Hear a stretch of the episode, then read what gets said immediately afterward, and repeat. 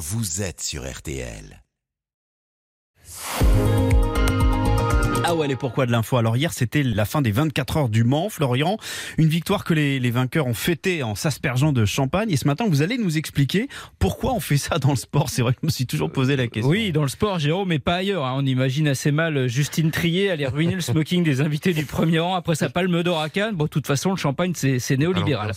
Bref, cette tradition prend sa source en 1950. Alors que se passe-t-il en 1950 Eh bien, mon cher Jérôme, c'est l'année du premier championnat du monde de Formule 1, avec un grand prix qui se déroule à Reims. Voilà pourquoi le vainqueur, Juan Manuel Fangio, le mythique argentin, se voit remettre un Jéroboam de Moët et Chandon.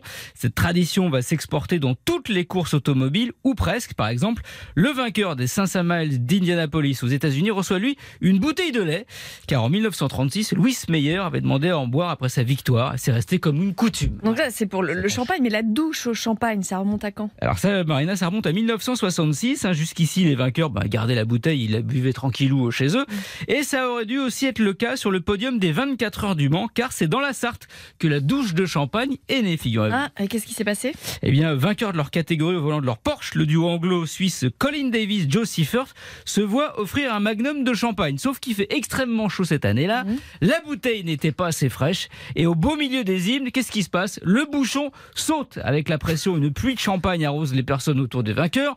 Par réflexe, le Suisse Seifert met son pouce dessus là. Ouais. Et là, ça fait comme un tuyau d'arrosage. Ça part dans tous les sens. hein. Donc c'est un accident à la base. Exactement, un accident. Et l'année suivante, le pilote américain Dan Gurney remporte le Mans. Comme il avait assisté à la scène la précédente et que ça l'avait fait marrer, eh ben, il décide de remettre ça, mais là, il le fait exprès.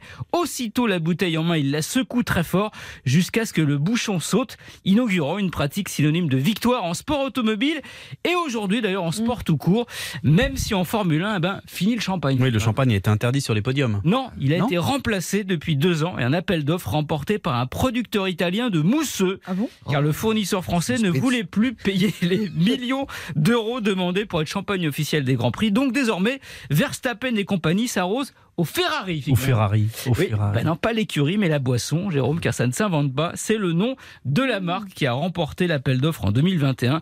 Maigre consolation pour la Scuderia, même quand elle ne gagne pas, elle est sur la première marche du podium. Merci.